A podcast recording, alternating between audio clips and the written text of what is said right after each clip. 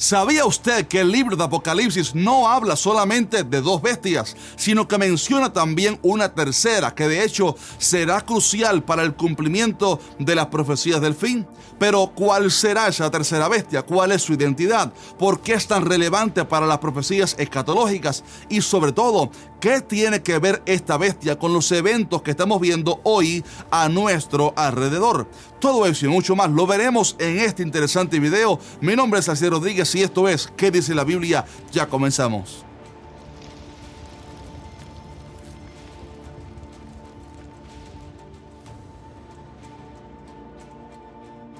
Amados, como ustedes saben, nos interesa mucho que el pueblo de Dios esté bien informado sobre los eventos del fin, porque a diferencia de otros que son escépticos a las profecías del Apocalipsis y que digamos que las entienden como algo que ya pasó hace siglos, nosotros sí creemos que la mayoría del libro de Apocalipsis está todavía por cumplirse y que de hecho pudiéramos estar muy cercanos a que Cristo venga por nosotros, aunque obviamente no sabemos, como ya he dicho muchas veces en nuestros videos, ni el día, ni la hora, ni el mes o el año, pero sí creemos que el Señor viene muy pronto y por eso es vital ser entendidos en lo que la palabra enseña para que no nos tome nada por sorpresa. Y justamente por eso le quiero aconsejar a usted que se suscriba a nuestro canal si no lo ha hecho aún y que active también la campana de notificaciones porque si no lo hace quizás se pudiera perder de algún video que lanzamos aquí cada miércoles debido a que YouTube no se lo muestre. Y a propósito, si te gustan este tipo de contenido,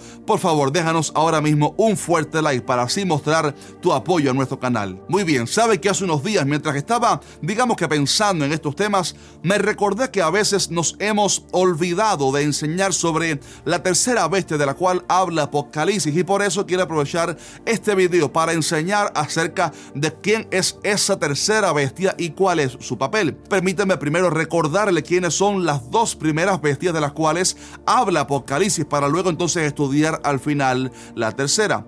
Apocalipsis 13 dice así, me paré sobre la arena del mar y vi subir del mar una bestia que tenía siete cabezas y diez cuernos y en sus cuernos diez diademas y sobre sus cabezas un nombre blasfemo.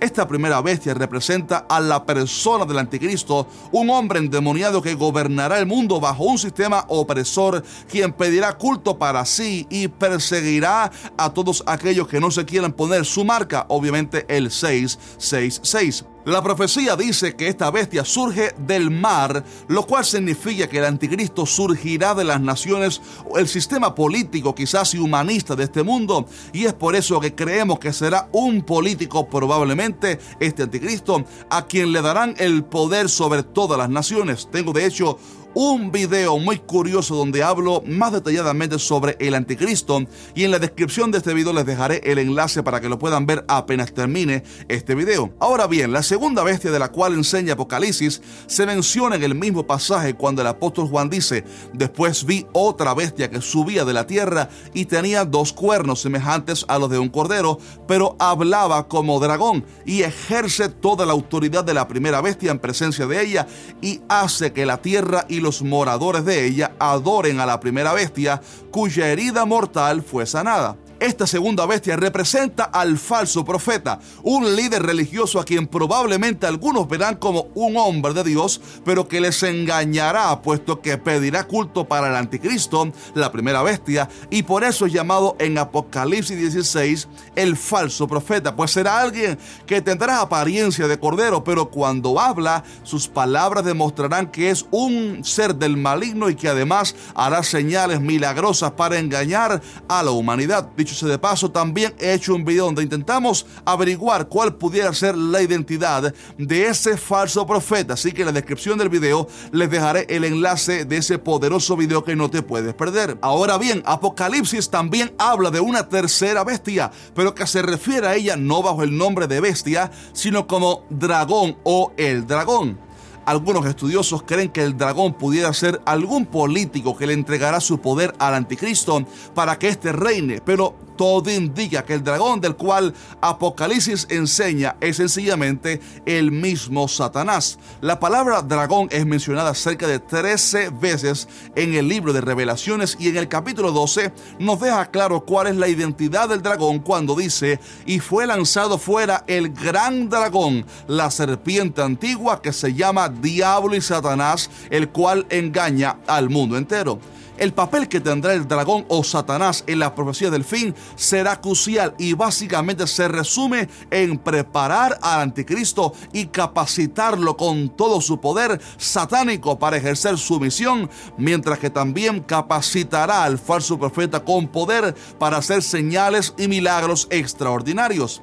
Apocalipsis 13:2 dice que el dragón le dio su poder y su trono y grande autoridad, por lo que el anticristo será alguien que recibirá todo el poder de Satanás para ejercer su misión. Y es por esto que el dragón o Satanás, que el Señor lo reprende, dicho sea de paso, tendrá un papel importante en cuanto al surgimiento del anticristo, porque su plan será escoger, preparar, capacitar y catapultar al anticristo para que éste gobierne en la tierra. Pero sabe usted que cuando yo veo esto de las tres bestias, obviamente nos damos cuenta de que esto será otro intento de Satanás para imitar a Dios, porque si algo ha intentado él a través de los siglos es imitar a nuestro Dios y distorsionar todo lo que él ha hecho.